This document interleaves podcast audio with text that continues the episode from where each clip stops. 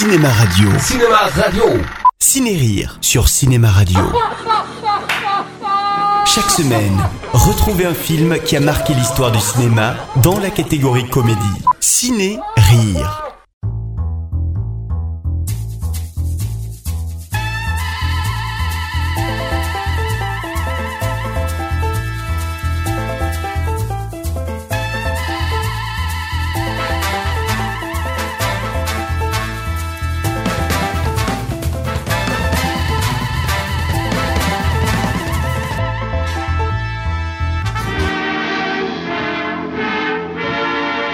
Il arrive que de temps en temps, nous voyons des films qui font que nous ne sommes plus les mêmes après les avoir regardés. Voici une intro bien triste pour une comédie qui est tout sauf sérieuse, Soupe au canard des Marx Brothers. Mais c'était nécessaire car la vision à 18 ans d'une cassette de ce film a été très importante pour moi. Certes le film est très vieux, 1933, l'image est en noir et blanc.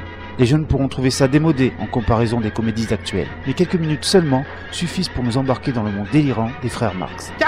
Car ça va vite et ça passe très vite. 1h10 de scènes comiques mythiques et de répliques mémorables. Prenez une carte.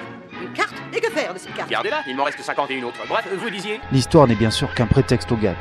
Mais de tous les films des Marx Brothers, c'est la plus solide et surtout la plus visionnaire. Car le but est de donner un terrain de jeu idéal aux vedettes pour qu'ils puissent faire ce qu'ils savent faire de mieux, à savoir n'importe quoi. Groucho est génial en président improbable de la Fridonie, pays imaginaire. Il enchaîne les répliques drôles et méchantes, surtout à l'encontre de sa proie, Madame Tisdale, jouée par Margaret Dumont, parfaite souffre-douleur. Je vous accueille à bras ouverts au nom de mon Et vous restez ouvert tard Mais il provoque également un conflit avec l'ambassadeur de l'État voisin, la Sylvanie, qui engage donc Harpo et Chico pour l'espionner. Mais ils sont encore plus fous que Groucho.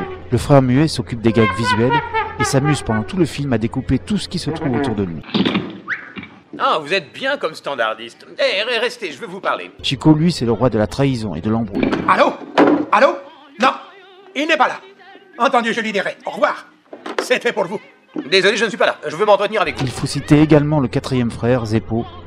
Bah, il fait acte de présence, on va dire. Il fallait bien un jeune premier. À partir de là, le film enchaîne des séquences mythiques, comme celle où Groucho se retrouve face à un miroir brisé, où l'un de ses frères se fait passer pour son reflet. Cette scène fait partie des cinq plus connues de l'histoire du cinéma comique, mais n'est pas la seule marquante du film. Regardez Chicolini, assis là, seul. Certes, il parle comme un idiot, il a complètement l'air idiot, il bouge comme un idiot. Mais ne vous fiez pas aux apparences, il est vraiment idiot. Le dernier acte s'achève dans une apothéose burlesque sur le champ de bataille, où les quatre frères combattent ensemble, à leur manière bien sûr, à savoir dans l'anarchie la plus totale. Ici Rufus Firefly qui vous parle en direct du front. Venez vite en Fridonie, trois hommes et une femme sont pris au piège. Envoyez des secours. Au mieux, envoyez deux femmes de plus. Car c'est là où l'histoire est également importante. Au milieu de tout ce bordel désorganisé, il y a une véritable volonté de dénoncer avec humour la menace d'une guerre imminente à cause de la montée du nazisme. Groucho Marx ne peut s'empêcher de provoquer son adversaire à coups d'humour caustique, entraînant ainsi la guerre entre les deux pays, et ce sont les actes comiques des quatre frères qui les rendront victorieux à la fin du film. Trentino Trentino Alors, laquais des laquais. Ah, assez, je me rends, je vous dis que je me rends Désolé, on adore le Bref, l'humour et la provocation, véritables armes contre la guerre, nous ramènent bien sûr à l'actualité récente, tristement dramatique, et font que le film est toujours aussi pertinent qu'il y a 82 ans à sa sortie. Étonnant, non? Le réalisateur Léo Maccaré n'est pas vraiment étranger à la réussite du film. Ce dernier sortait du cinéma comique muet et allait enchaîner une série de chefs-d'œuvre de comédies sophistiquées qui sont devenus des classiques. Il a su faire ce que les autres réalisateurs des films des Marx n'ont pas réussi. Gérer les frères le mieux possible afin qu'ils puissent donner le meilleur d'eux-mêmes. Dans une interview, il eut cette phrase célèbre à propos du tournage. La chose la plus surprenante dans ce film, ce fut que je réussisse à ne pas devenir fou. Il était presque impossible de les réunir tous les quatre à la fois. Il en manquait toujours un. À sa sortie, le film fut un échec. Pour moi, il était trop provocateur, trop excessif, trop en avance sur son temps, trop tout. Je suis passé dans l'autre camp.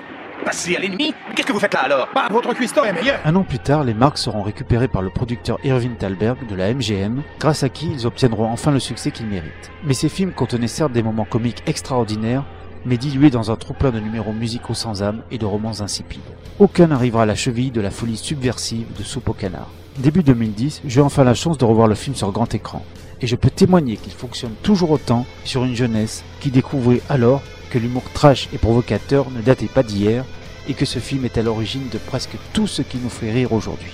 Voilà, je vous donne rendez-vous très bientôt pour une nouvelle chronique, et surtout, n'oubliez jamais de rire, parce que personne ne le fera à votre place. Au revoir